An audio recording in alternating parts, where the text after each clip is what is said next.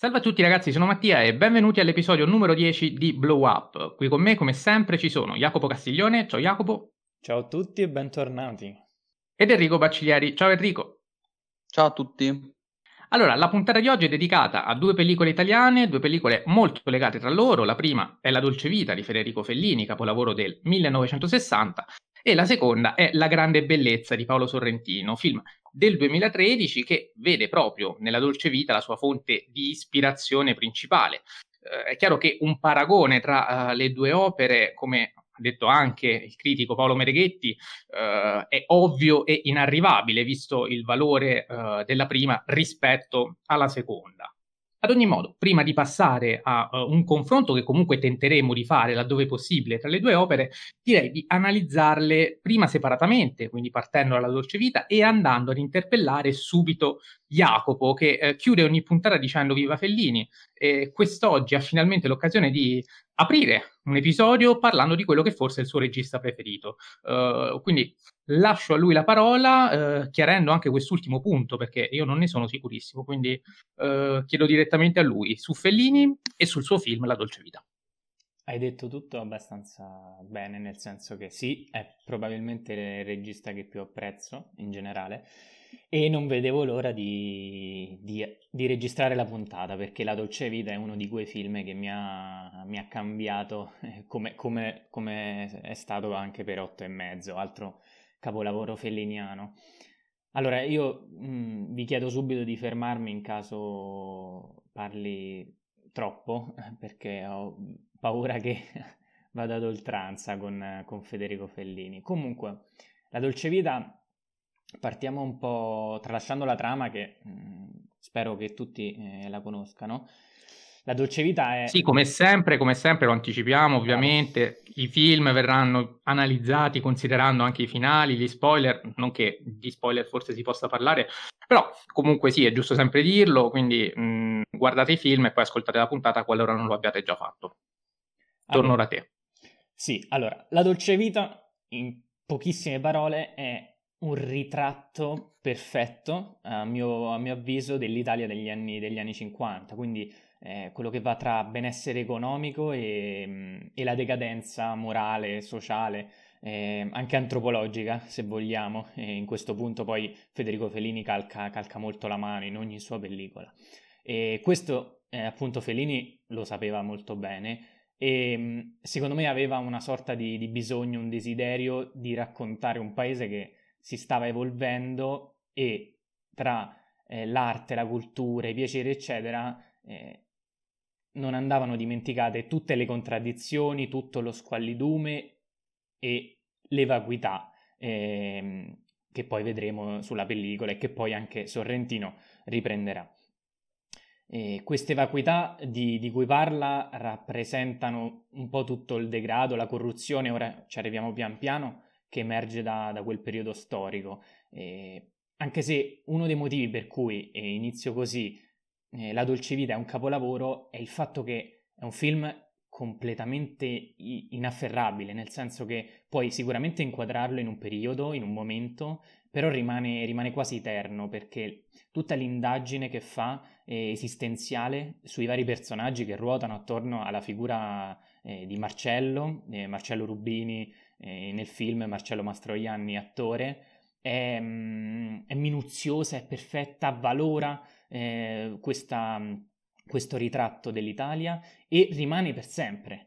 E quindi io partirei direttamente da Marcello, che vabbè, ovviamente come ho già detto è interpretato da, dal Fellini su schermo per eccellenza, attore feticcio del regista, ovvero appunto Marcello Mastroianni, e, che è un giornalista in questo caso uh, un prototipo, secondo me, del Guido che poi ritroveremo in otto e mezzo. Un uomo, un uomo decadente che vaga in questa, in questa Roma, e poi da romano eh, questa cosa mi, mi, fa sempre, eh, mi, fa sempre, sorridere, questa Roma meravigliosa, questa giungla, come la, come la chiama lui, alla ricerca di, di se stesso, di, di, un, di un proprio rifugio interiore. E tutti gli incontri che fa, quindi con Silvia, con, con Steiner, magari di Steiner parliamo anche più in là perché secondo me è un altro capolavoro di sceneggiatura, solo il suo personaggio. E, ehm, suo padre, fino anche all'amante dispersa quanto lui. Tutti questi incontri sono frutto dell'esigenza di, del giornalista, di Marcello, di, di salvarsi, una, come di allontanarsi e di liberarsi da tutte queste mediocrità dei festini, dell'impossibilità di ammirare l'arte, la cultura, eccetera. Questo secondo me è lo spirito che traspare maggiormente dal film e per cui il finale diventa una delle sequenze più importanti del cinema, perché dopo, aver, dopo essere stato sommerso da, da questo festino squallidissimo, eh, altro simbolo della cancellazione della cultura e del, del giornalismo che è sempre più becero, eh, c'è, c'è, la spiaggia, il mare, altro elemento distintivo del cinema felliniano, e il relitto di questo, di questo, pesce, un mostro lo chiamano, che è morto, decadente, come, come lo stesso Marcello, e, e, infine questa splendida ragazzina che nel finale si sforza di, come se, se dovesse riportare Marcello su, eh, con i piedi per terra, no? renderlo migliore, ma lui eh, fa finta di non sentire oppure non è, non è, più capace di farlo e quindi resta nel, nella decadenza. E, ed, è, ed, è, proprio questo finale che si fa emblema di, di, tutto il film, ovvero della dolce vita.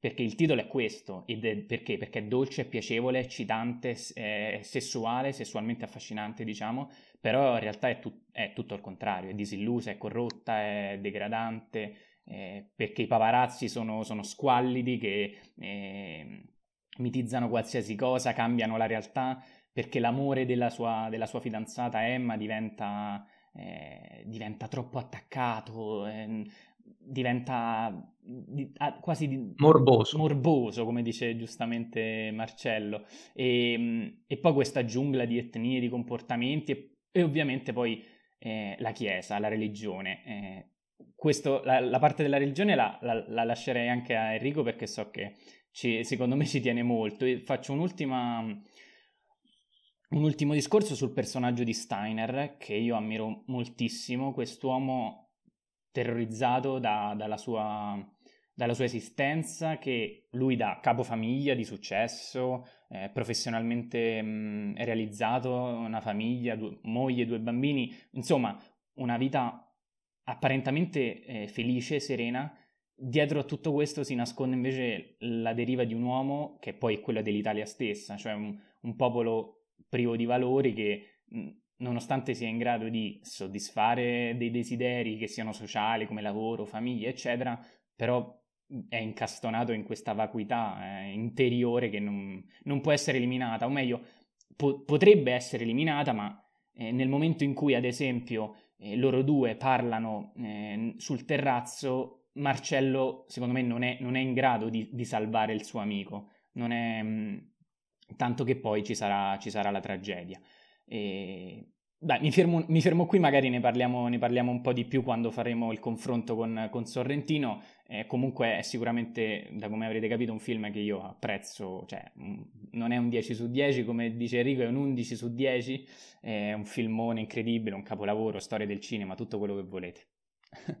Sì, poi ovviamente qui gli aggettivi possono veramente abbondare e si rischia anche di scadere un po' nel banale, visto che sì, sì. il film non avrebbe senso indugiare oltre da questo punto di vista. Um, ha introdotto vari temi, uh, la vacuità, uh, il decadentismo sociale, anche la religione, e um, hai accennato al fatto che Enrico volesse parlarne, non lo sapevo però, do no, a lui la parola, so, magari... Non lo so, è un'impressione ah, perché okay. so che secondo me tiene all'argomento e comunque in caso lo farei io dopo, quindi era soltanto per, per farlo parlare dato che so che sarò stato mo- troppo logorroico, ecco.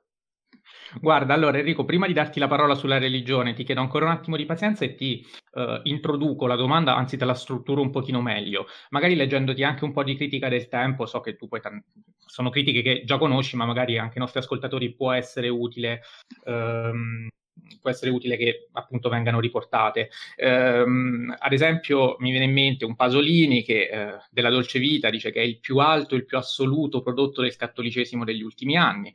Ehm, c'è una critica ehm, del, del, gesuita Angelo Arpa, una voce dissonante rispetto a quella del tempo, perché eh, l'osservatore romano eh, accolse la, la, dolce vita molto negativamente, eh, la Chiesa in particolare, e l'osservatore eh, romano, eh, se non sbaglio, fece anche un titolo, La sconcia vita, ad indicare come la Chiesa vedeva um, vedeva questo film e tendenzialmente molto male, un film che fu fischiato alla prima nazionale del Cinema Capitol di Milano, uh, Fellini fu accusato di comunismo, tradimento, uh, di essere profondamente ateo, eppure c'è appunto, dicevo, Angelo Arpa, gesuita, che dice la dolce vita è la più bella predica che abbia mai ascoltato. Um, anche Alain de Benoit, anzi Alain de Benoit, um, critico francese, che dice la dolce vita testimonia con estrema sensibilità non il crollo della religiosità, ma della sua facciata ben pensante. Scandaloso non era il film, ma ciò che denunciava.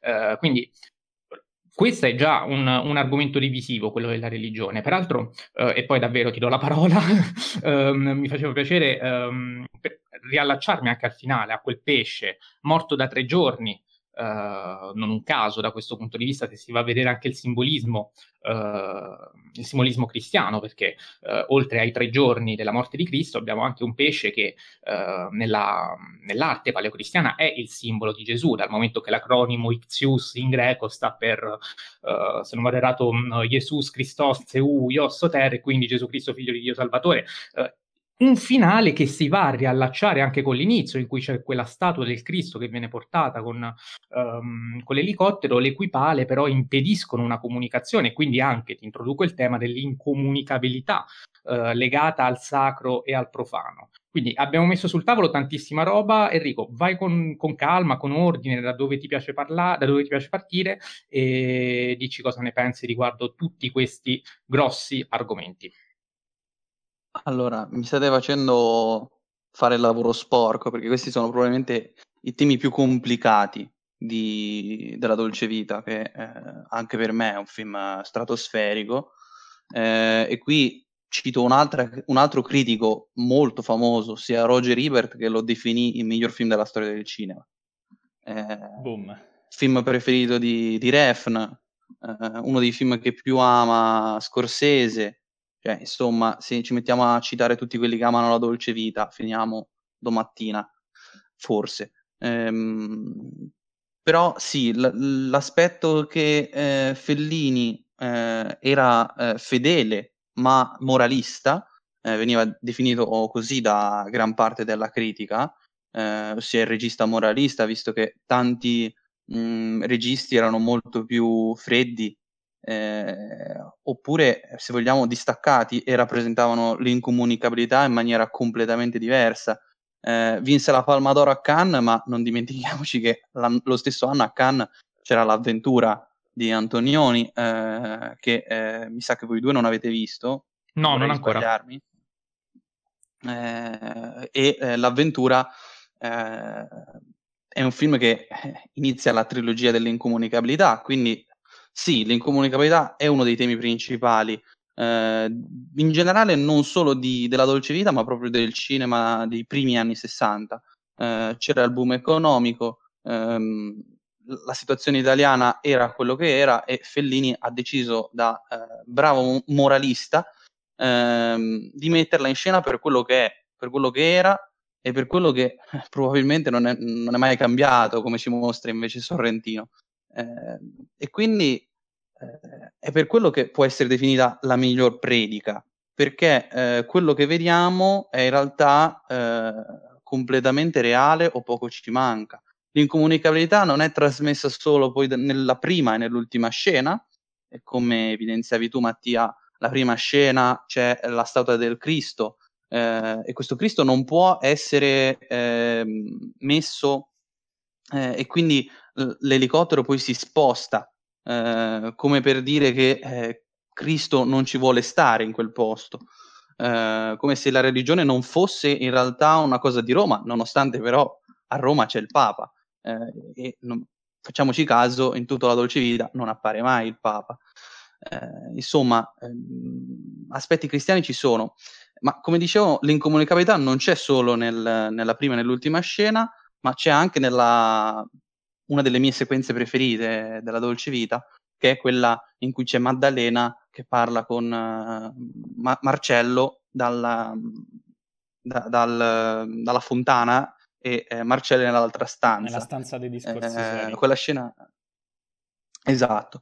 Eh, ecco, quella scena per me è, è una delle scene più belle del cinema di Fellini, perché proprio mostra come eh, quella, quel tipo di società eh, faccia di tutto per non farsi sentire, fare le cose alle spalle. Eh, non a caso poi Maddalena, dopo aver rivelato che lo ama, la prima cosa che fa è tradirlo. Eh, quindi ed è incredibile, appunto, come diceva Jacopo, che come Maddalena eh, tradisce eh, il buon Marcello, Marcello alla fine del film fa quella splendida faccia, quello splendido gesto come per dire non sento nulla, mi dispiace, e, e se ne va eh, e lascia eh, abbandonata Paola che banalmente voleva dirle che ha trovato il lavoro da dattilografa che voleva. Eh, insomma, per me la Dolce Vita è uno dei film più importanti del cinema italiano ed è molto ironico il fatto che abbia vinto la Palma d'Oro ma non abbia vinto l'Oscar al miglior film straniero e invece eh, La grande bellezza, se non sbaglio, venne presentato a Cannes, vinse, se non sbaglio, il premio della giuria, non vorrei sbagliarmi, ehm, e però invece vinse l'Oscar al miglior film straniero perché nel 60 meglio nel 61, eh, l'Oscar al miglior film straniero lo vinse Bergman per La Fontana della Vergine. Sì, eh, stavo controllando, in realtà a Cannes mi risulta abbia avuto soltanto una nomination come, come Palma d'Oro, uh, La Grande Bellezza, però sì, insomma, uh, comunque sono due film strapremiati, forse La Grande Bellezza, anzi sicuramente La Grande Bellezza è stato anche più premiato um, della Dolce Vita, perlomeno ehm, agli Oscar, visto che insomma la Dolce Vita si è aggiudicato i costumi e non quello per miglior film straniero, che invece siamo tornati ad aggiudicare nel 2014 dopo La vita è bella, quindi del, del 99, eh, era un bel po' che mancava un Oscar, um, un Oscar all'Italia. Forse anche per questo poi il film è stato contestato, cioè, è stato molto così ha diviso critica e pubblico, ma uh, lo, vedremo, lo vedremo più tardi. Tornando invece alla dolce vita, e provo a dire due parole anch'io, nel senso che uh, è difficile aggiungere altro rispetto a quello che avete già detto. Uh, a me della Dolce Vita uh, ha sempre colpito molto e, e, continua a colpire molto ogni volta che lo guardo il fatto che è un film che non solo è riuscito a raccontare una società, ma sotto certi punti di vista ha finito anche con il plasmarla. Ehm, perché uh, la società è stata raccontata, ma poi si è adeguata anche a quello che ha visto. Uh, e proprio così, a titolo esemplificativo, basti pensare anche al, um, al maglione Dolce Vita che uh, prende il, questo nome proprio grazie al film, se si considera um, uh, il finale in cui c'è Mastroianni con quella camicia e il foulard che uh, presi a media distanza sembrano rimandare appunto a, a, quel di, a, quel tipo di, maglione, ma anche il termine paparazzo che è il cognome di un protagonista, di, anzi non di un protagonista, scusate, di un personaggio che fotoreporter di riviste scandalistiche che poi invece uh, è diventato un lemma per indicare proprio quel tipo di mestiere. Quindi um, la società si è lasciata influenzare da quello che Fellini ha rappresentato, evidentemente perché era particolarmente rispondente al vero, come diceva anche, come diceva anche Jacopo. Um, c'è una rappresentazione di Roma magistrale, una Roma che è una città passata forse troppo in fretta dalla miseria del dopoguerra alla ricchezza del boom, del boom economico e penso alla scena in cui c'è mh, Silvia che arriva con quell'auto blu in mezzo al gregge di pecore. Eh, cioè abbiamo una diva hollywoodiana che eh, con la sua Uh, con la sua splendezza, la sua la, sì, splendezza non si può dire, bellezza splendida, magari sono due parole diverse che ho messo insieme, però insomma uh, si fa largo in una, in una società ancora agreste, uh, sotto certi punti di vista, ehm, da un lato agreste, dall'altro, dall'altro moderna. È Roma una città di, di, di santi e prostitute, una città che, che, che, che è abitata da rustici ignoranti e fini intellettuali, e qui torniamo al discorso di Steiner che, stava, anticipando, che stava anticipando Jacopo e che forse adesso andremo anche ad approfondire perché eh, leggendo un contributo di una nostra ascoltatrice Federica Camiglieri ehm, che ci chiede proprio di analizzare o comunque di dire la nostra eh, sulla scena del quadro riferendosi alla, alla natura morta di Giorgio Morandi a casa di Steiner. Ora, Uh, l'episodio del, della casa di Steiner è un episodio uh, centrale sotto tanti punti di vista, uh, che peraltro è stato anche criticato da Italo Calvino, che ha apprezzato il film La grande bellezza, ma ha bollato questo episodio dell'omicidio-suicidio di Steiner come un episodio di astratta... che cosa ho detto? Hai detto la grande bellezza. Eh, vabbè, allora chiedo venia, sì, assolutamente la dolce vita. e la grande bellezza non poteva averla apprezzata. Um, aveva bollato appunto l'episodio di Steiner come un episodio di astratta faziosità, privo di verità e sensibilità, quindi non, non a tutti è piaciuto. Uh, però è un elemento centrale anche per quanto riguarda la vacuità. Uh, sulla scena del quadro io intanto uh, consiglio un libro che è stato scritto a tal proposito, intitolato La natura morta della dolce vita, scritto da Mauro Uh, Aprile Zanetti uh, nel 2009 uh, perché? Perché si era accorto questo uh, critico, chiamiamolo così visto che poi di fatto lo è diventato, mh, che uh, quella della natura morta del Morandi era mh, un dettaglio uh, di cui la critica cinematografica non si era ancora mai occupata, nel senso è sempre stato poco analizzato. ha deciso quindi di scriverci un libro perché ritiene proprio la scena del, del quadro come um, una chiave di lettura del film, nel senso che c'è sia la vita come capolavoro artistico, Uh, che è anche un altro dei grandi temi della, della dolce vita, ma poi c'è anche la, la condanna della vacuità. Quindi um, la natura morta, composta da vasi, brocche, bottiglie, calata nella sequenza del salotto di casa, di casa Steiner, rappresenterebbe proprio uh, la vanità della vita, la vanità in cui poi si perde uh, non solo Steiner, ma poi anche il protagonista, se andiamo per vedere. Uh, quindi mh, Mastroianni e Cuny parlano di, di, davanti a questo quadro di esistenza umana, di un'esistenza sospesa tra uh, paura e desiderio, entusiasmo, depressione, ordine, caos. il salotto di Steiner va a rappresentare quasi una natura morta della dolce vita stessa. E poi abbiamo l'uomo Steiner, l'uomo che sembra stagliarsi come un'aguglia alta, un'aguglia gotica, tanto alta da non riuscire a sentire più nessuna voce da lassù, come dice anche la poetessa, però poi lui in fondo ha la consapevolezza di essere un uomo non più alto di così, un uomo piccolo, uh, e poi lo dimostrerà. Uh, comportandosi uh, in quel modo e mostrando tutta la sua, la sua fragilità. Um, questo è un film sotto quasi tutti i punti di vista eh, eccellente e mm, che mi fa venire voglia di chiedervi se eh, c'è qualche aspetto che può non avervi convinto di questo film. Enrico. Cosa? Cioè, cosa? Perché qui sembra film... stiamo facendo un discorso sulla perfezione, magari un difetto l'avete trovato. Io, per esempio, qualcosina sì, però ecco, allora no. lo chiedo a Jacopo. No, allora... allora io se devo essere cattivo, dico questo film non è perfetto perché non è otto e mezzo, se devo essere cattivo, ma cioè, se no è film perfetto pure questo. Jacopo? Eh, diciamo che la mia, la mia critica è identica a quella di, di Enrico, nel senso sì, anch'io preferisco otto e mezzo, secondo me, cioè non, non ci sono difetti apparenti, se, se proprio vogliamo No, non, no, è una domanda a trabocchetto. Non esistono difetti nella dolce vita. È, non è otto e mezzo, esatto. Non è, non è un altro film, magari, magari, migliore, ma lui nella sua, cioè la dolce vita, nella sua esistenza, nel, nel suo essere la dolce vita è, è perfetto.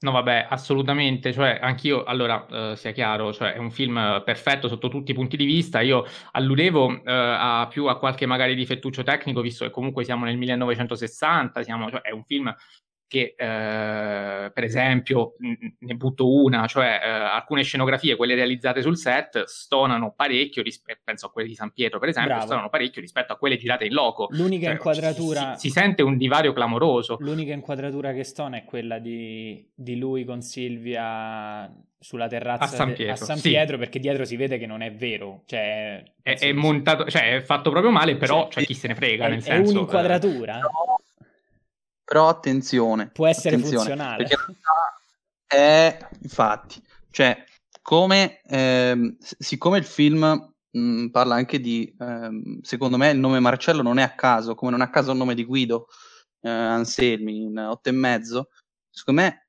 Marcello interpreta, cioè Marcello Mastroianni interpreta Marcello, quindi interpreta quasi se stesso in quella scena, perché? Perché come Silvia ricorda le dive hollywoodiane, che eh, venivano rappresentate, eh, attenzione, venivano rappresentate come eh, le sceme e però le, eh, le, papabili spose di ogni persona eh, del pubblico americano.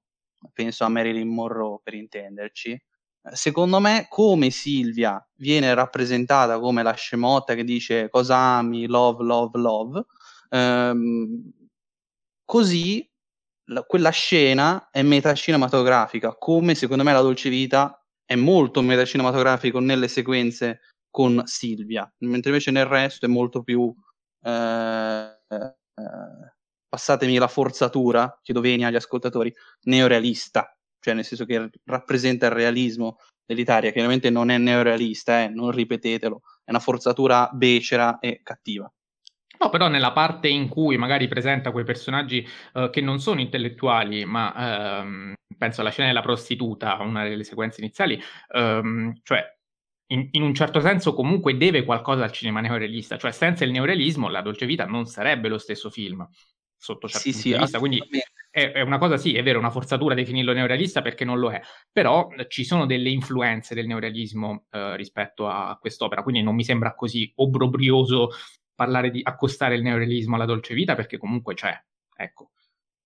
Più che altro la Dolce Vita la Dolce Vita è il film che unisce, diciamo, il periodo neorealista di Fellini, quello degli anni 50, con quello invece più psicanalitico, eh, da otto e mezzo in poi, eh, quindi degli anni 60 in, in avanti, eh, e quindi unisce i due periodi di Fellini. Quindi la Dolce Vita ha delle rimembranze neorealiste e ha invece delle rimembranze più eh, psicanalitiche e metacinematografiche.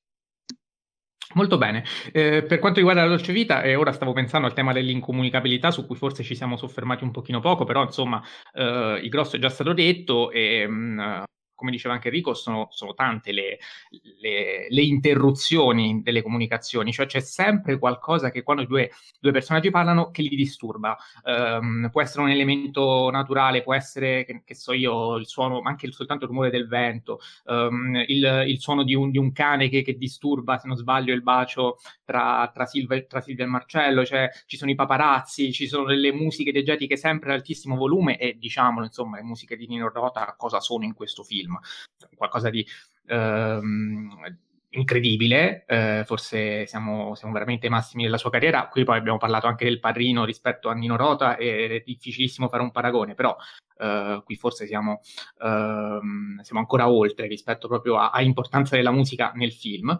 E, um, quindi insomma l'incomunicabilità uh, c'è, c'è, quasi in ogni scena, che poi appunto raggiunge forse l'apice sia, sia, nel finale sia in quella scena che, a cui faceva riferimento Enrico e, e, di cui abbiamo già parlato. Ci sono anche scene in cui per esempio ci sono telefoni che non squillano, c'è sempre un vociare, ci sono sempre rumori, anche la scena con Silvia, in cui c'è chi parla inglese, chi parla italiano, non si capisce capisce quello che si dice, cioè alla conferenza stampa di Silvia fanno domande, chiedono una cosa, lei ne risponde un'altra, con frasi non si capisce niente, ci sono dei momenti di caos che però in questo film Uh, cioè danno paradossalmente ordine alla coerenza semantica del film e, e, in questo c'è, c'è, c'è, tanto genio, quindi a Fellini va sicuramente riconosciuto. C'è un'altra domanda, sempre di, anzi no, di Elena, che eh, l'altra era di Federica, uh, che ci chiede chi vedreste nel presente nel ruolo di Anita Ekberg? Domanda curiosa, non so se voi avete un nome istantaneo a cui io subito io così subito. ho pensato. Ah, vai allora, Jacopo, fallo tu. Beh, Vediamo se è lo stesso. Tarantino me l'ha, me l'ha messa sul piatto d'argento. Margot Robbie.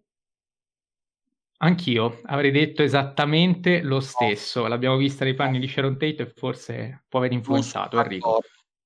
Non sono d'accordo perché Anita Egber ha bisogno anche delle forme, cioè il personaggio di deve Silvia, essere felliniano il personaggio certo. e, Margot Robbie non è felliniana mi no, dispiace no, no, dirlo certo. però sono eh, cambiati i tempi esatto sono cambiati i tempi eh, so, infatti, non, non, infatti, non, so rispondere a questa domanda cioè non, non so eh, trovare nel presente non c'è nessuno col fisico di Anita Ekberg che può fare eh, ci sto pensando. Cioè, nessuno tra le dive di Hollywood mi viene in mente. Esatto, perché la diva pensato... di Hollywood non è più riconosciuta in quel modo. La diva di Hollywood di oggi è Margot Robbie, è Elle Fanning, per esempio, ma ce la vedi Elle Fanning a fare Anita Ekberg? Cioè, no, no, non è... è un'altra roba. Ovviamente qualunque attrice sarebbe un'altra roba, però appunto perché i tempi sono diversi. Forse qui Sorrentino avrebbe dovuto trovare una nuova Anita Ekberg, però mh, mm, non mi pare lo abbia fatto, non so. Forse più Charlize Theron mi viene in mente. Forse Charlize Theron è un po' meglio per il ruolo, perché è più eterea quasi, perché siccome eh, Anita Egberg c'è il discorso che è quasi eterea, forse c'è l'Isteron, forse un po', un po' più adatta rispetto a Margot Robbie, non lo so. Va bene, comunque la domanda era interessante, ci siamo divertiti anche a cercare di, di trovare una risposta, chiaramente eh, complicato, molto complicato. E, ehm, allora direi che eh, abbiamo parlato abbastanza uh, della dolce vita, possiamo provare a parlare anche della grande bellezza e poi tanto la dolce vita ritorna in questo film, cioè è difficile parlare della grande bellezza prescindendo dalla dolce vita. Uh, la grande bellezza può essere vista come un, un, sequel spirituale della dolce vita, cioè una sorta di dolce vita dei tempi nostri.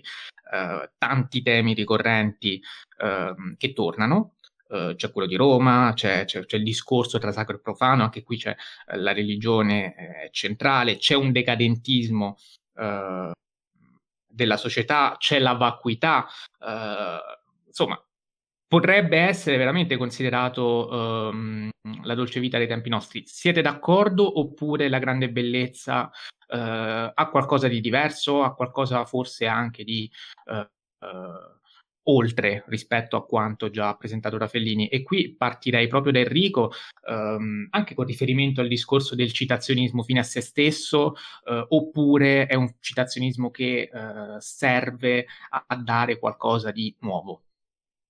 Eh, allora, le citazioni il buon Sorrentino le ha sempre fatte e quindi questo chi odia il, il secondo Sorrentino, diciamo quello da This Must Be The Place in poi, eh, mi dispiace dirlo, ma le citazioni le ha sempre avute il buon, il buon, Sorrentino. Guardiamo il Divo che viene ritenuto il mega capolavoro del regista, secondo me lo è, eh, però di Sorrentino non sono esperto. Eh, già nel Divo ci sono citazioni a... Guarda, ti interrompo, a... ti interrompo, ti interrompo subito perché c'è Mr. Manhattan che ci scrive uh, imparagonabili rispetto a Dolce Vita Grande Bellezza, un capolavoro contro un film tecnico e spocchioso e lontano dai fasti del divo. Quindi mettiamo subito sul tavolo il divo come uh, paragone massimo e come distruzione della, della, della Grande Bellezza. Scusa se ti ho Allora, eh, che il divo sia superiore alla Grande Bellezza sono pienamente d'accordo, ma eh, che mh, mm, eh, sia tecnico e spocchioso assolutamente no, la grande bellezza dico. Eh, perché? Eh, perché è vero che è tecnico, è vero che è un film molto, molto eh, postmoderno dal punto di vista visivo. E qui voglio iniziare con un paragone tra i due, cioè se eh, Fellini racconta la crisi della modernità, visto che la modernità arrivava in Italia negli anni 60, prima l'ho detto col boom economico, eh, invece Sorrentino parla della crisi del postmodernismo, quindi una crisi completamente differente. Non a caso è un film molto più vacuo, molto più sul nulla, cioè tante inquadrature sono sul nulla, cioè tante inquadrature sono eccessive, sono volutamente spocchiose. Quindi non è tecnico e spocchioso dal punto di vista semantico, è tecnico e spocchioso perché deve esserlo. Cioè loro cosa fanno, dopo tutto, dico i protagonisti della grande bellezza? Loro si presentano a delle feste e cosa fanno oltre che a bere, ubriacarsi, fare sesso, fare orge, eccetera, eccetera? Non fanno niente. Quindi è un film sul nulla come è giusto che sia. Ehm, e quindi la grande bellezza ha delle doverose differenze. Tu dicevi che è un sequel, secondo me più che sequel è un remake. E come ogni grande remake ha il coraggio di cambiare, ha il coraggio di cambiare le cose. Eh, quindi sì, per me è un grande film, La grande bellezza. Non è certo al pari della dolce vita, ma vorrei vedere quanti film sono al pari della dolce vita nella storia del cinema. Cioè, mi, mi, pare molto, molti pochi, cioè in una percentuale credo lo 0,001% forse. Cioè, eh, quindi è facile dire ah Sorrentino è il Fellini Tarocco. Sì, ma quanti registi sono Fellini Tarocchi? Cioè, bisogna capire bene come il paragone ha senso di esistere in quanto semantico, ma come il, um, il, paragone riesce a reggere, secondo me, da un punto di vista strettamente, eh, come posso dire, eh, contenutistico e proiettato nei giorni nostri.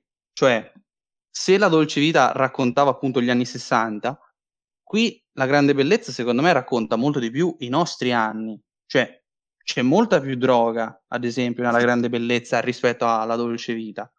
Eh, nella dolce vita c'era praticamente solo l'alcol. E, e, quindi c'è una doverosa differenza ad esempio nel finale.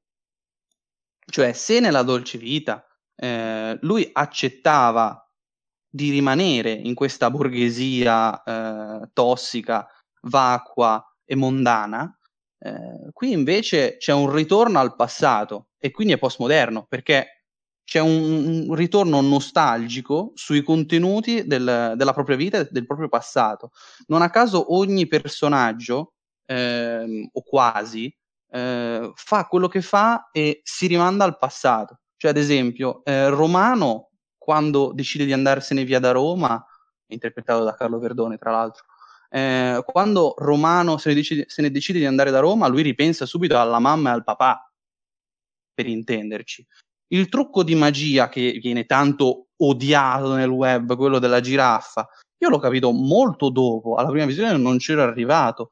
Ehm, cioè, perché il trucco di magia forse è troppo barocco, questo sia, sia chiaro, è troppo barocco, però a cosa serve? Serve per ricordarci che il film è profondamente postmoderno e il trucco di magia è, diciamo, il cinema stesso e quindi la rappresentazione della mondanità del, eh, del personaggio, come ad esempio, e qui sempre tornando al discorso eccessivamente barocco, la frase terrificante della suora alla fine del film che dice eh, perché mangi le radici, eh, ma, ma, mangio le radici perché le radici sono importanti. Ecco, questi barocchismi non glieli perdono a Sorrentino, però a cosa serve? Anche qui per un ritorno a, al passato, cioè le radici sono importanti. Quindi secondo me eh, anche l'aspetto... Le radici che forse Dimmi, dimmi. No, no, dicevo radici che forse appunto possono essere rinvenute nella dolce vita, perché le radici della grande bellezza sono lì. Io stavo pensando anche a una cosa, cioè al solito discorso del decadentismo. Um, qui il decadentismo viene riproposto, però la grande bellezza Uh, cioè per la grande bellezza e quindi per i giorni nostri, uh, gli anni 60, che per Fellini erano decadenti, sono un modello di riferimento, cioè nostalgia verso quello che al tempo di Fellini era ritenuto decadente. Quindi um, diciamo che entrambi gli autori vanno a, a, a, a presentare uh, la decadenza dei costumi, della società, della, della, nobiltà anche, in modo diverso ma lo fanno, um, e lo fanno a distanza di 50 anni, quindi insomma eh, fa anche riflettere questa cosa, cioè bisogna anche capire quanto effettivamente decadente sia la società Uh, cioè se il decadentismo della società è soltanto rispetto al tempo in cui il decadentismo viene denunciato oppure se resiste alla prova del tempo, perché oggi gli anni 60 insomma ci sembrano tutto tranne che decadenti, quindi chissà tra 50 anni magari la grande bellezza verrà vista come uh, i tempi denunziati dalla grande bellezza verranno visti come uh, tempi quasi nostalgici, bellissimi, in cui magari sì è vero la gente aveva cominciato a ballare in discoteca con qualche striscia di coca, però insomma rispetto a come siamo oggi questo è anche un un, um, un discorso che poi ha accompagnato la storia dell'uomo. Già da Plinio il Vecchio ci si lamentava delle vecchie generazioni che erano così, così migliori rispetto alle nuove, che i tempi nuovi non sono mai come quelli vecchi. È anche un, una riflessione questa che forse non so se voi condividete, però uh, vale, vale, la pena fare. Jacopo, tu che ne pensi rispetto alla grande bellezza e anche alle cose di cui abbiamo parlato io ed Enrico? Guarda, io sono sicuro che Enrico mi eh, supporterà in quello che sto per dire, ma la, la, l'amore e la nostalgia per il tempo passato io l'ho eh, percepito ovviamente, ad esempio, in Midnight in Paris, in Paris di, di, Allen. Lì è, è, proprio quello, è tutto il senso del film. Quindi è normale, secondo me, è proprio una caratteristica umana il, la, diciamo, l'amore per, per, qualcosa che non ha vissuto eh, e quindi diciamo, fare di, di, quasi di tutta l'erba un fascio il, il presente. E, e, Allen, secondo me, lo fa benissimo. Togliendo da parte Allen, La grande bellezza, secondo me, è un gran film. E sottoscrivo tutto quello che ha detto Enrico. Non mi sarei mai aspettato di avere la sua stessa opinione, però effettivamente è un film che, che, che fa bene tutto quello che eh, quasi tutto quello che si eh, diciamo vuole, vuole, vuole, portare su schermo. Il finale, secondo me, come ha detto Enrico, è la cosa che più differenzia, secondo me, i due film, perché se, nel, se nella dolce vita eh, c'è, cioè il finale è quasi peggio dell'inizio, perché eh, in un contesto che era completamente ehm, degradato, eh, il protagonista continua a non cogliere eh, l'arte, a non cogliere la bellezza, o fa finta di niente, o non, non ascolta. Comunque è un, è un continuo ehm, ignorare la bellezza e, e, diciamo, lasciando la propria vita a festini, a squalli di, eh, squalli di comportamenti. Mentre Sorrentino è come se alla fine ti fa, rendesse Jep, il protagonista, molto consapevole di quello che ha, che ha vissuto nel momento in cui, anche dall'inizio, nel momento in cui lui compie 65 anni, lui si rende immediatamente conto. Queste sono le, le differenze principali dei due protagonisti, che uno è già stato scrittore, come Jepp, invece eh, Marcello nella dolce vita vuole esserlo. Quindi è come se Jepp, una volta avuto successo, lui ha voluto rientrare, diciamo, o entrare per la prima volta nello squallidume delle feste, eccetera, perché è più comodo forse, perché, perché lo rendeva più felice in quel momento. E poi una volta compiuti 65 anni si rende conto che forse ha buttato tutta una vita. Tanto che poi alla fine che cosa vede? Vede la sua prima cotta, il suo primo amore, proprio perché è come se gli passasse tutta la vita davanti e, e si chiedesse ma quindi ho ho ancora l'opportunità di, di, di, prendere in mano la mia vita e quindi capirne la, il vero senso, la bellezza, eccetera, oppure no? E, e, una delle frasi finali, se non sbaglio, è che questo romanzo abbia inizio. Quindi a me sembra quasi un lieto, sì. un lieto fine. Nella dolce vita invece secondo me è tutto il contrario, è molto drammatico e questo è, è uno dei, dei risvolti che, che, io apprezzo eh, in, in Sorrentino, che comunque abbia trovato una propria strada. E, e poi ovviamente ci sono tantissime analogie. Eh, penso al, vabbè, alla società borghese intellettuale, quindi quello di cui parlava Mattia, tutta la decadenza, la decadenza sociale nel quale eh, vengono inseriti tutti questi personaggi. E rimane il, il sacro ed il profano, il, il, diciamo che la componente religiosa diventa sempre una sorta di accessorio a, a, alla persona, no? la parola credente non è, non è né né una qualità né un difetto, diventa soltanto un aggettivo. Tu sei credente e quindi credi in qualcosa, ma in realtà è, è dissacrante, è, cioè è quasi blasfemo il film in entrambi questo.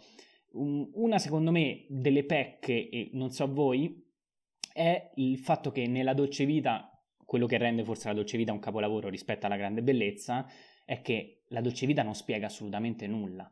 La, la dolce vita è mostra ed è quello che che a me piace eh, maggiormente. La grande bellezza c'è il monologo, iniziale, poi ci sono spesso eh, diciamo questi narratori, narratore interno a Jep che diciamo mette un po' eh, lo spettatore eh, in grado di capire o comunque di, eh, di, di entrare maggiormente nel, nel, personaggio. Invece il bello della dolce vita eh, rispetto alla grande bellezza è questo, è come se tu, è come fosse, come diceva bene Enrico, è quasi neorealista, no? È come se tu guardassi un documentario di quella società, però in realtà tu, tu, tu stesso rientri. E quindi questo forse è un'unica, pe- un'unica una delle, delle, pecche che io trovo nella grande bellezza, che forse è troppo esplicativo in alcune parti. Però comunque, gran film, a me piace, a me come... Io non ho visto molto di Sorrentino purtroppo, e questo è...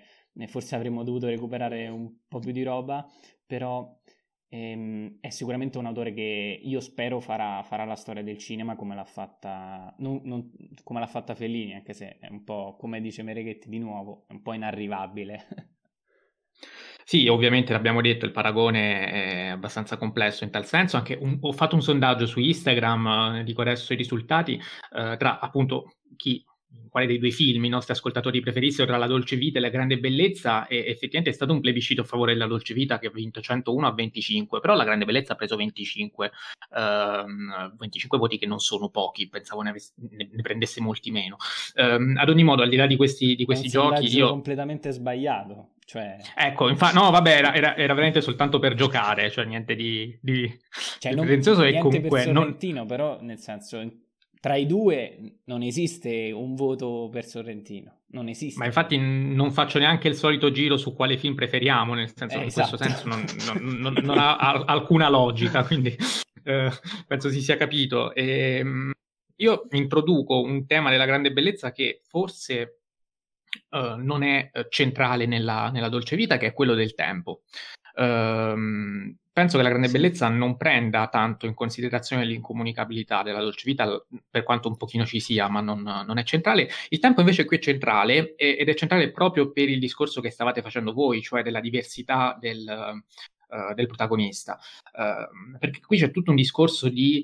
Uh, come dire, uh, di, deca- di, decadentismo uh, anche personale, umano, che in partenza c'è anche in Mastroianni, l'abbiamo detto, la, Roma è quella giungla tiepida e tranquilla in cui ci si può nascondere bene, dice lui, quindi un luogo perfetto per un paparazzo, ma estremamente pericoloso per chi come lui è un po', un po in cerca di sé. E, e, e, la Roma come una giungla eh, la si vede anche nella grande bellezza, per quanto forse in questo film sia un po' più sullo sfondo nella luce vita era più presente, perlomeno questa è un'impressione uh, personale che ho avuto.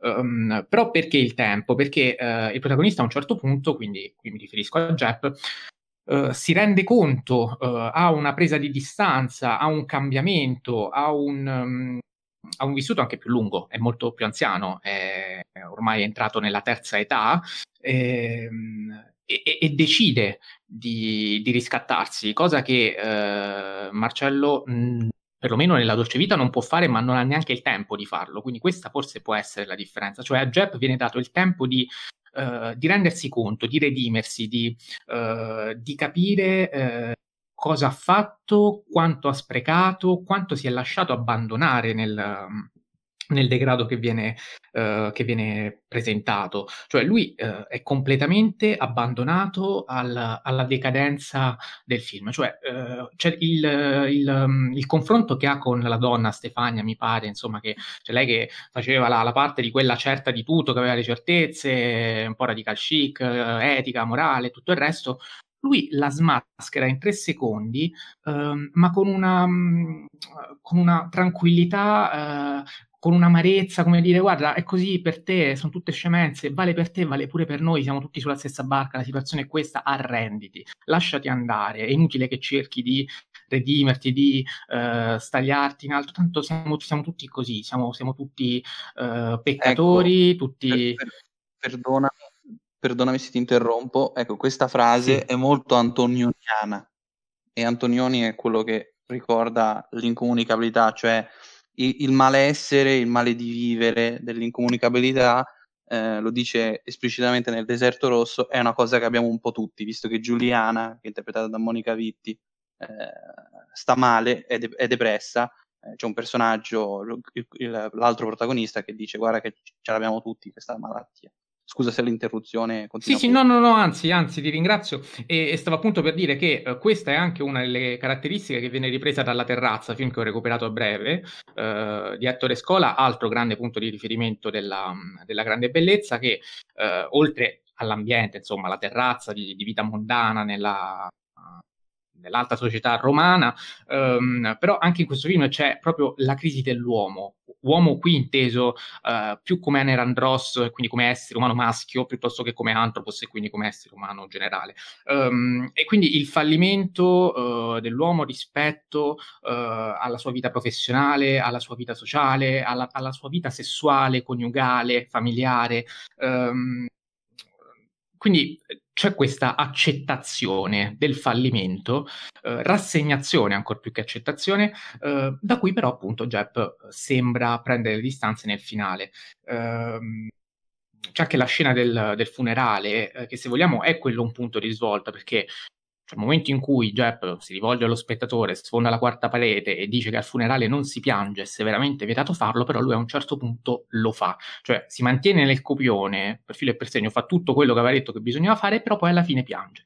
È come se da quel momento il personaggio cambia e, e tenta di, uh, di redimersi, uh, per quanto poi lui uh, provi a abbia provato a scrivere un, un romanzo sul niente, ehm, anche questo fa riflettere un po' lo spettatore perché cosa sta guardando? Lo diceva Enrico, sta guardando un film sul niente, cioè c'è anche una corrispondenza tra ehm, quello, lo, lo, l'oggetto dello studio intellettuale dei, pro, dei personaggi, dei protagonisti e, ehm, e, quello del regista. Quindi eh, sicuramente ci sono tanti, tanti spunti, tanti, tanti rimandi, ma come dicevo anche, anche qualcosa di, di nuovo e e di diverso che sicuramente non rende la grande bellezza, almeno secondo, secondo me, una, una, mera citazione spocchiosa, come diceva anche Mr. Manhattan, cosa comunque legittima, perché ripeto, è un film che ha diviso tanti e soprattutto, soprattutto nel nostro paese, è un film che è stato più apprezzato all'estero che da noi, almeno per quanto riguarda la critica e forse anche il pubblico. Non so se Enrico rispetto a questo mh, vuole aggiungere qualcosa.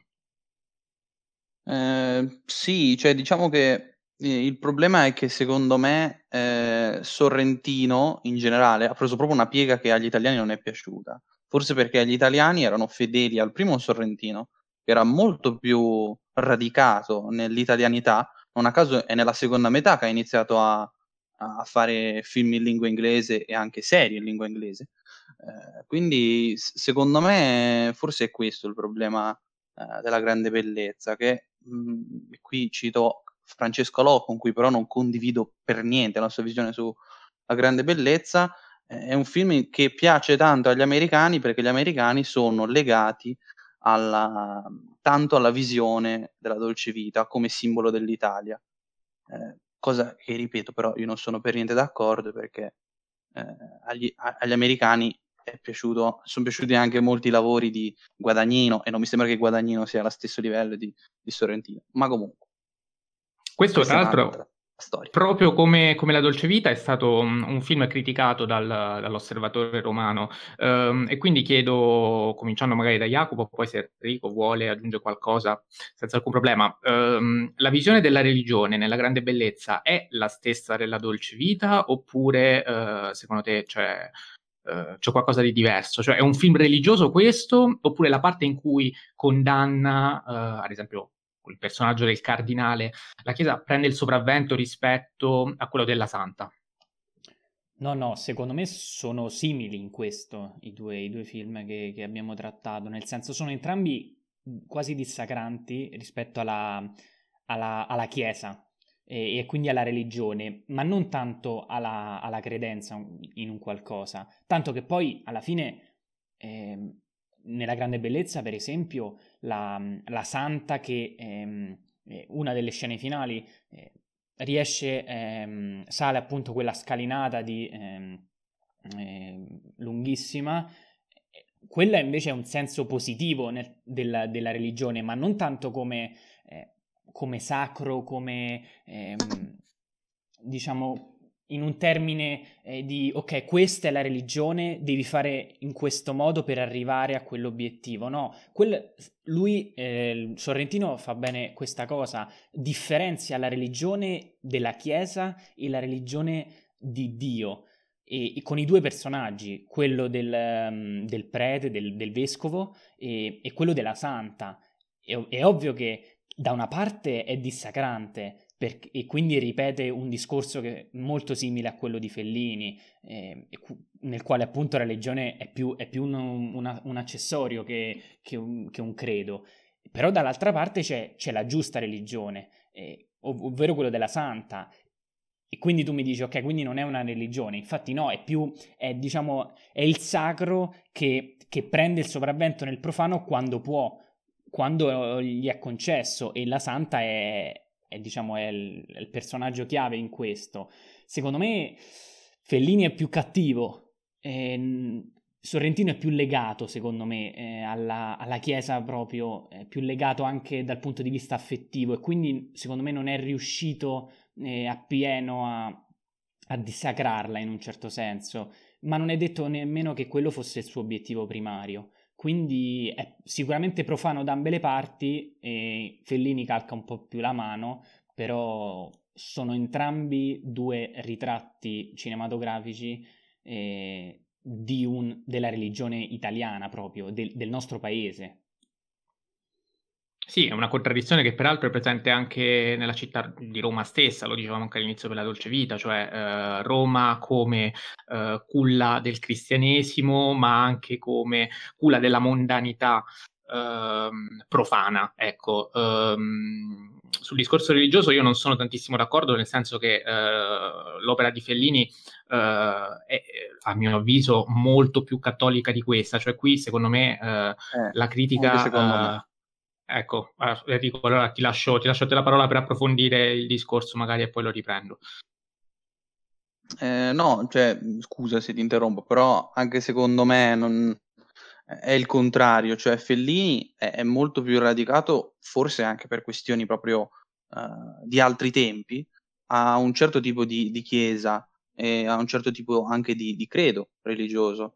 Uh, al contrario, invece, Sorrentino è molto più cinico, dipinge il cardinale come uno scemo che parla di cucina tutto il tempo.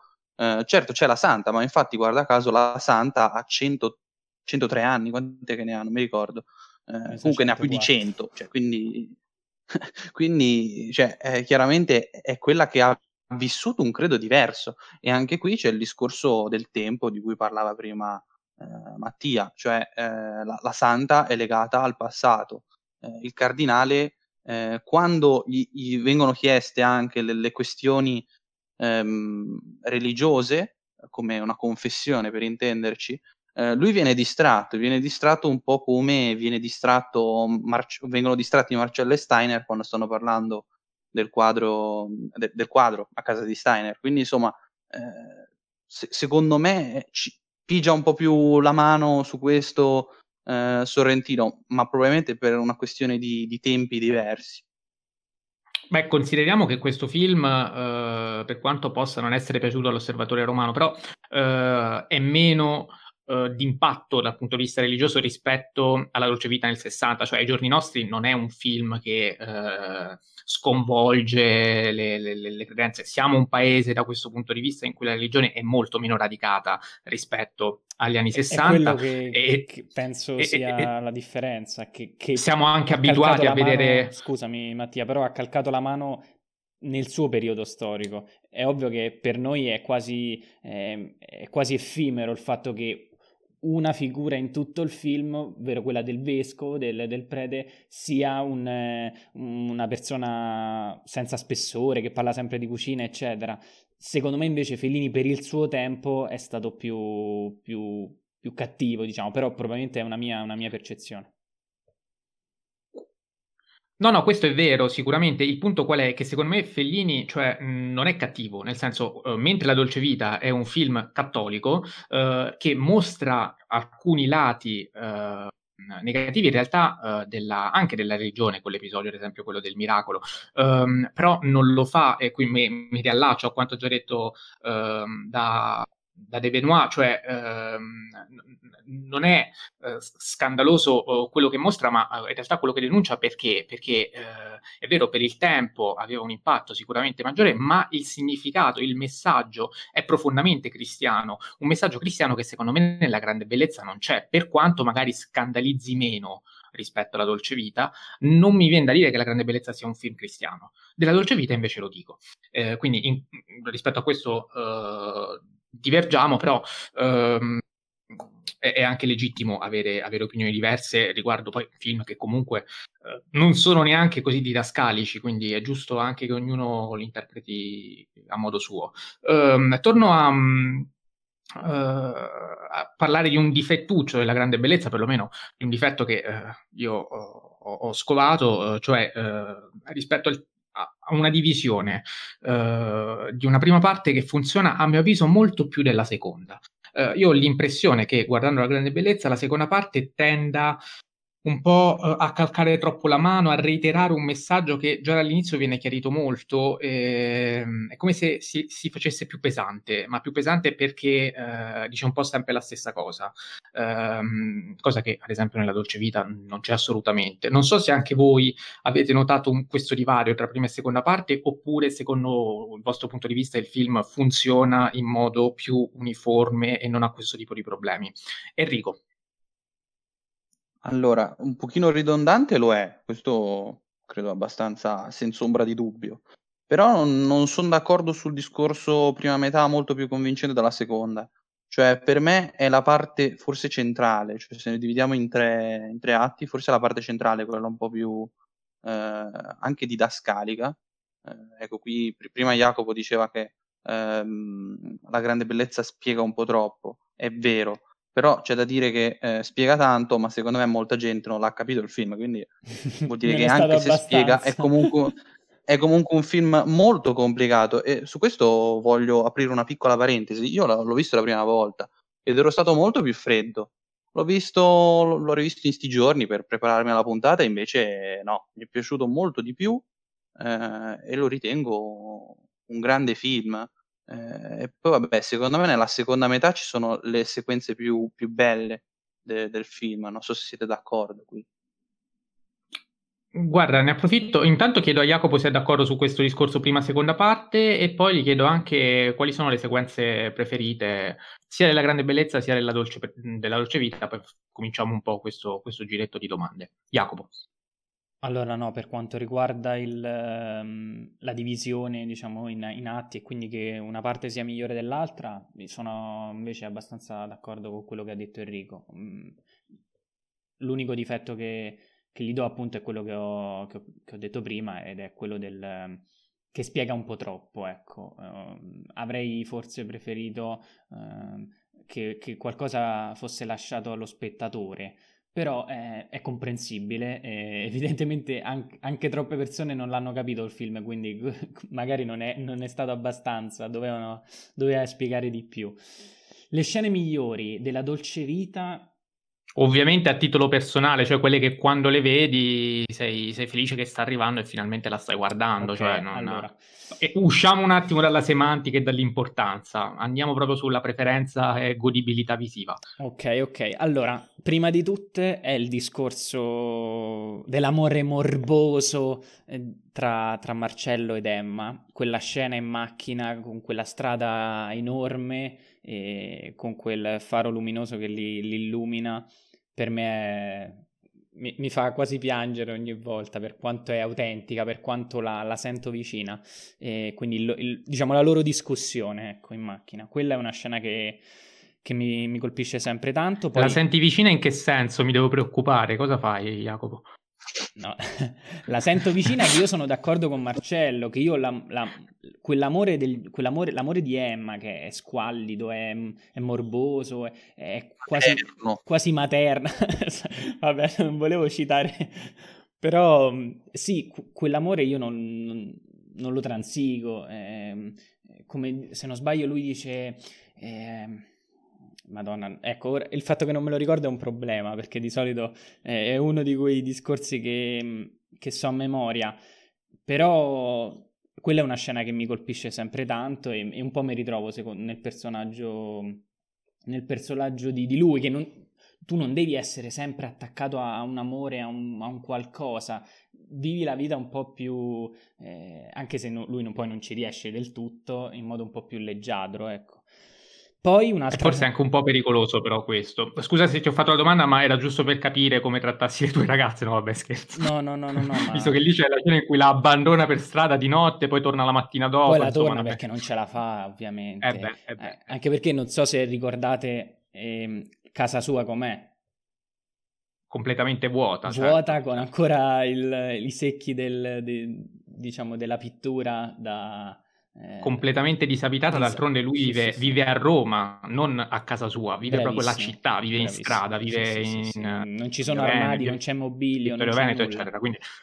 Sì, sì, sì, e quella, quella, è sicuramente una scena... Anche il padre infatti non lo trova a casa, lo trova uh, lì in, in Veneto, strada con, con paparazzo che, che, gli dice sta arrivando, lo trovi qui, aspettalo qui al, al tavolo perché uh, solo qui puoi trovarlo infatti. Esatto, su, su, Via Veneto. E un'altra scena, ecco, della Dolce Vita è quella della, della stanza dei discorsi seri. Eh, bellissima, come diceva prima Enrico, eh, la, sua, diciamo, la sua amante, Maddalena, gli, eh, gli, dice io ti amo, voglio stare con te, arriva lì nella, fon- nella fontana, diciamo, da dove poi incana la voce, e dopo avergli detto tutto questo, la prima cosa che fa è, è baciare un altro, e quindi è perfetta quella scena. Per quanto riguarda la grande bellezza, sicuramente la scena, la scena in cui Jep eh, distrugge la sua amica, per me quella è un, è un, un dialogo scritto veramente bene perché, come dicevi prima tu, con nonchalance, con serenità, lui gli fa capire che sono eh, sono tutti in quella situazione e non serve autoincensarsi senza, senza una ragione, ecco.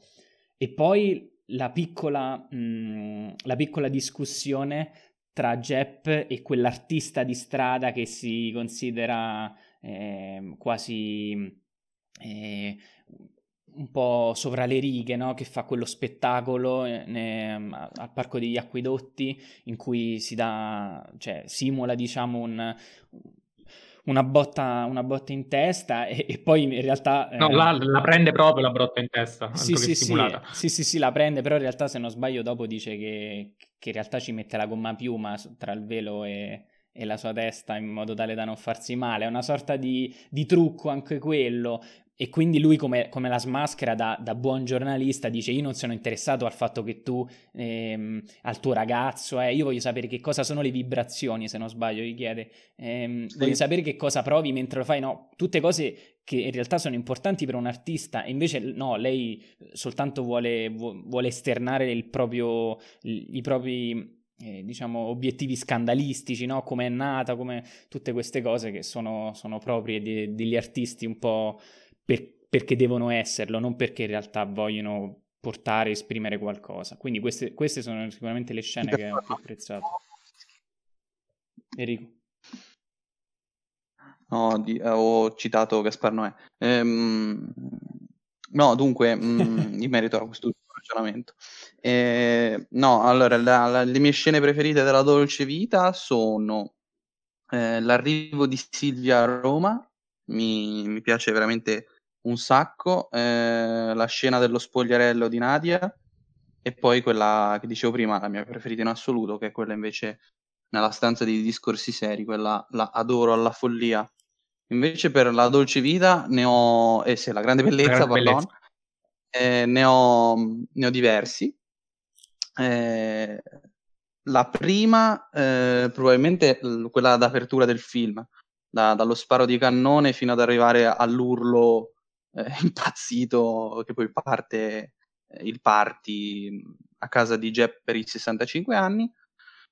E, e poi la, la, la, sequenza, quella che cita la stanza di discorsi seri, quella all'inizio che sente la bambina, e, e poi infine eh, quella che io preferisco in assoluto, quella che io ritengo un capolavoro in sé, quella sequenza, che è la sequenza dei titoli di coda, che è di una malinconia e una nostalgia e racchiude il senso del film senza dire una parola, ma solo con le musiche, eh, per me quella è il, forse uno dei punti più alti eh, de- del film, anzi forse il punto più alto in assoluto. Sì, io sono d'accordo. Uh, per quanto riguarda la grande bellezza avrei detto esattamente la stessa cosa, cioè l'inizio e la fine. Uh, sono, sono, il punto migliore, secondo me, del film. E anche per quanto riguarda l'inizio c'è un discorso di musiche che è molto importante, cioè uh, la musica sacra ehm, subito dopo intervallata dalla disco music e quindi anche qui il discorso sacro e profano ripreso anche musicalmente nella, nella grande bellezza. Questo, uh, cioè da un punto di vista sonoro, uh, il film funziona, funziona veramente bene, m- molto molto bene. Nella Dolce Vita uh, le musiche, dicevo, Nino Rota, assolutamente eccezionale, superiore anche rispetto a quella della grande bellezza. Però non c'è questa, mh, perlomeno io non, non l'ho colta, cioè mh, questo giocare della musica con la semantica è più costante.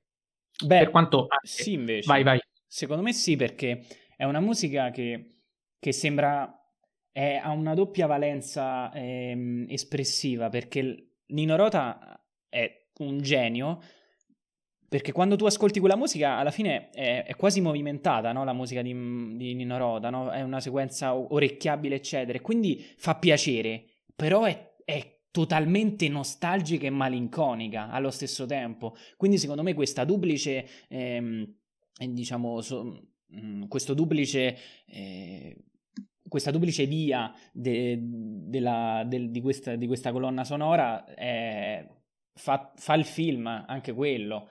Quindi io, io invece l'ho, l'ho, trovata la semantica in Norota e come. No, no, no, ma mi riferivo a una uh, costanza del, del, tema musicale, semplicemente a questo, cioè uh, uh, la musica è quella, viene rimodulata, però non, non, c'è il divario così netto tra la musica sacra e musica disco che fa, che fa Sorrentino, ma è, sono anche film diversi, quindi nel senso ci sta, cioè assolutamente. E per quanto riguarda invece eh, la scena preferita della Dolce Vita, io sarò banalissimo, però ehm, mi riallaccio a quanto diceva Enrico, nel senso che per me la parte più bella è quando comincia Celentano con, con il suo rock and roll, va menzionato anche Celentano che è una parte straordinaria secondo me, e, e fino ad arrivare alla fontana di Trevi, cioè quella, quella parte lì è quella che Uh, che più che mi conquista. Uh, sarò banale, ripeto, però insomma uh, è sempre molto emozionante. E, ehm, riguardo sempre quello che ci dicono i nostri ascoltatori, ehm, c'è una domanda che ci arriva da Elena che ci chiede se preferiamo il grande Marcello Mastroianni oppure Tony Servillo. io vi rigiro la domanda chiedendovi appunto qualcosa sulle interpretazioni, aggiungendo un riferimento a Sabrina Ferilli, che eh, tutte le scene in cui c'è eh, eh io le trovo pessime. Purtroppo non lo so, non, non, mi è piaciuta per niente, eppure è stata incensata per questo. Eh, quindi vi chiedo la vostra opinione ehm, sul, sulle prove del cast. Enrico. Vabbè, eh, tra Mastroianni e Servillo, cioè, mi dispiace per Servillo, ha un gigante di fronte. Eh purtroppo non regge. Eh, invece per la Ferrilli a me è piaciuta tantissimo invece. L'ho trovata molto, molto convincente, se vogliamo anche autoreferenziale, ma nel senso giusto del termine. Ehm, e quindi secondo me la sua prova è molto interessante, anzi il personaggio di Ramona, tu prima dicevi che eh, il, il, passaggio è eh, eh fondamentale diciamo, del film è quando è insomma la sequenza del, mhmm, del, funerale, secondo me invece è un po' prima, cioè da quando conosce Ramona in poi. Eh, tra l'altro interessante notare come Ramona scompaia, eh, muoia, senza che noi vediamo mai il suo cadavere, mai nulla di lei. E questa è una scomparsa molto, eh, perdonatemi le forzature, molto antonioniana anche questa, ma vabbè, questo è un altro discorso che non ho voglia di aprire, se no finisco domattina. Jacopo. Allora, eh, il paragone tra Mastroianni e Servillo, eh, faccio lo stesso discorso di Enrico, mi dispiace per Servillo, ma, ma Mastroianni è, è imbattibile, eh, almeno per quanto riguarda questi due film, ma anche in generale. Per quanto riguarda la Ferilli, a me è piaciuta, forse non troppo, ma in realtà mh, mm, cioè, mi è piaciuta, ecco, forse più che eh, ruolo eh, femminile inteso nel senso stretto della Ferilli, direi il ruolo della donna in generale che mentre in Fellini è molto più presente, è da notare poi tutte le donne in Fellini non sono italiane, nessuna se non sbaglio, forse l'unica è, è Emma, mentre, mentre in, nella Grande Bellezza sono assolutamente tutte italiane e, e l'unica in realtà che appunto eh, tende a questa eccitazione quindi l'impulso sessuale è soltanto verso Ramona, anche se poi in realtà non, non c'è nessun rapporto tra loro. Eh, quindi ecco, questa è un'altra delle differenze de, tra Felini e, la, e Sorrentino. Comunque a me la Ferilli è piaciuta. Molto bene, eh, sì, io non mi ripeto rispetto al confronto Mastroianni-Servillo perché eh, vabbè, eh, sarebbe veramente soltanto un ripetersi, per quanto Servillo, va detto, eh, ha, fatto, eh, ha, fatto, la sua parte nel migliore dei modi, cioè era difficile eh, riuscire, riuscire, a fare di meglio rispetto a quello che ha fatto. Poi, chiaro, se lo confrontiamo con Mastroianni e la Dolce Vita, cioè perde in partenza, ma chiunque perde in partenza, quindi ehm, è abbastanza inevitabile. E, ehm, Leggo anche quello che c'è scritto Edoardo3836 che dice che eh, La Dolce Vita è uno dei suoi cinque film preferiti, mentre La Grande Bellezza è un film bello ma sopravvalutato. E, e qui c'è il discorso solito sul, sul, sopravvalutato oppure no. Enrico, questo Oscar se l'è meritato, non se l'è meritato? Che ne pensi? Mm, Winterberg ti sta guardando, so. eh, in questo momento. Non lo ti so, no, non lo so, non lo so. Eh, io non, non so dire se sia meritato o meno eh, certo è che ogni premio che ha ricevuto, e ne ha ricevuti tanti, eh, secondo me, non dico che sia meritato, ma un minimo fa riflettere e soprattutto altra cosa, e, e qui mi riferisco in generale, alle persone che dicono che l'Oscar eh, non se l'è meritato e tutto il resto. Voglio far presente che il buon Sorrentino non è che ha vinto solo quello, cioè ha vinto di tutti di più, è stata una pioggia di premi straordinaria questo film, quindi se critichiamo l'Academy critichiamo tutti gli altri poi, eh? cioè non è che critichiamo solo l'Academy perché ci fa comodo, ecco, solo questo. Va bene, io così soltanto ricordo quali erano gli altri film candidati a miglior film straniero nel 2014, vale a dire Alabama Monroe, Il sospetto, come diceva Jacopo di Thomas Winterberg, um, The Missing Picture, film cambogiano e Omar palestinese. Eh, Jacopo, sei d'accordo? Qualcun altro di questi, non so se li hai visti, meritava, a tuo avviso, più della grande bellezza questa statuetta oppure no? Io di questi ho visto purtroppo soltanto il sospetto, oltre alla grande bellezza, e io lo ritengo migliore, però in realtà cioè, un discorso, cioè il discorso Oscar migliore o non migliore non, non, sta mai in piedi e magari, anzi sicuramente ne faremo, faremo una puntata a riguardo prima, prima della cerimonia del 2021. Sta di fatto che premi- il premio alla grande bellezza o il premio al sospetto eh, cioè vanno bene entrambi, ecco. Non ho nessun... nessun... Vai, vai, va bene. Sì, nessun, ho capito, nessuna preferenza, nessun pregiudizio, capisci tutto, sì, va benissimo così. E sì, io sono sulla tua stessa lunghezza d'onda, nel senso che anche io ho visto il sospetto e l'ho preferito alla grande bellezza, devo dire la verità. Uh, ad ogni modo, cioè, siamo contenti, insomma, che comunque sia tornato a trionfare un film, un film italiano. Uh, che tutti e tre riteniamo, uh, riteniamo molto valido. E, um, chiudiamo con uh, All About Cinefilia che dice non c'è paragone, Fellini è il migliore di tutti. Ecco, io forse la puntata vorrei chiuderla qua. non so se allora volete dire qualcos'altro che non siete riusciti a dire, su cui magari non ci siamo soffermati, vi faccio fare giusto un ultimo giro per le conclusioni, ammesso che ci siano, qualsiasi altra cosa, e poi ci salutiamo. Comincio da Enrico. Allora, io volevo fare una overinterpretazione, visto che il buon eh, Jacopo in qualche puntata fa, non mi ricordo quando, aveva detto che faccio le overinterpretazioni, oggi ve ne lascio una.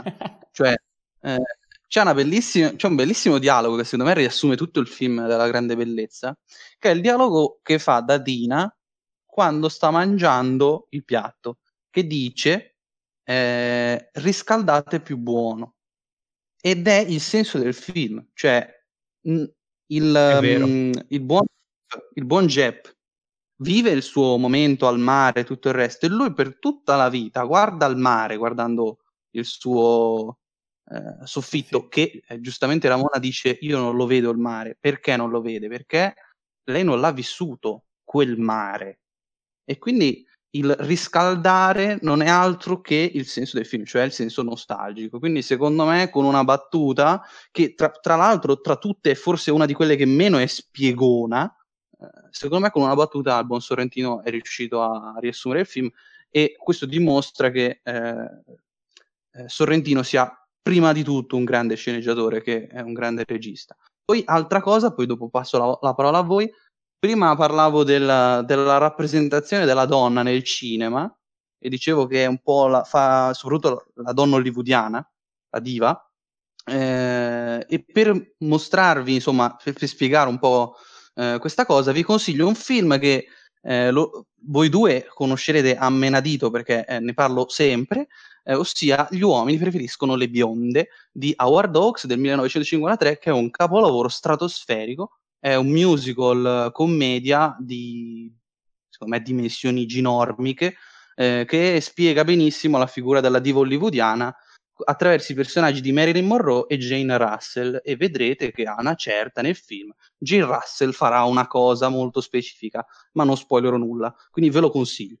Bravissimo. Jacopo. Allora io da da critico imbarazzante quale sono, perché non lo sono, e chiudo questa, questa puntata, cioè chiudo, chiudo la mia...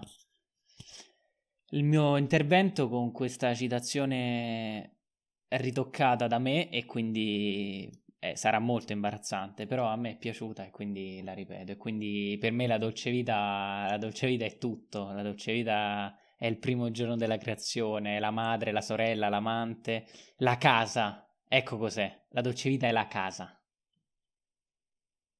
Bene, Jacopo, non ti preoccupare, non sarai giudicato per questo, almeno non da noi, dagli ascoltatori, forse, non lo so.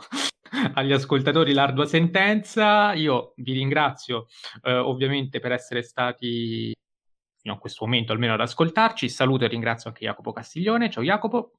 Ciao a tutti e mai come oggi, via Fellini. Grazie. saluto e ringrazio anche Enrico Baccigliari. Ciao Enrico. Ciao a tutti e viva Fellini e Antonioni.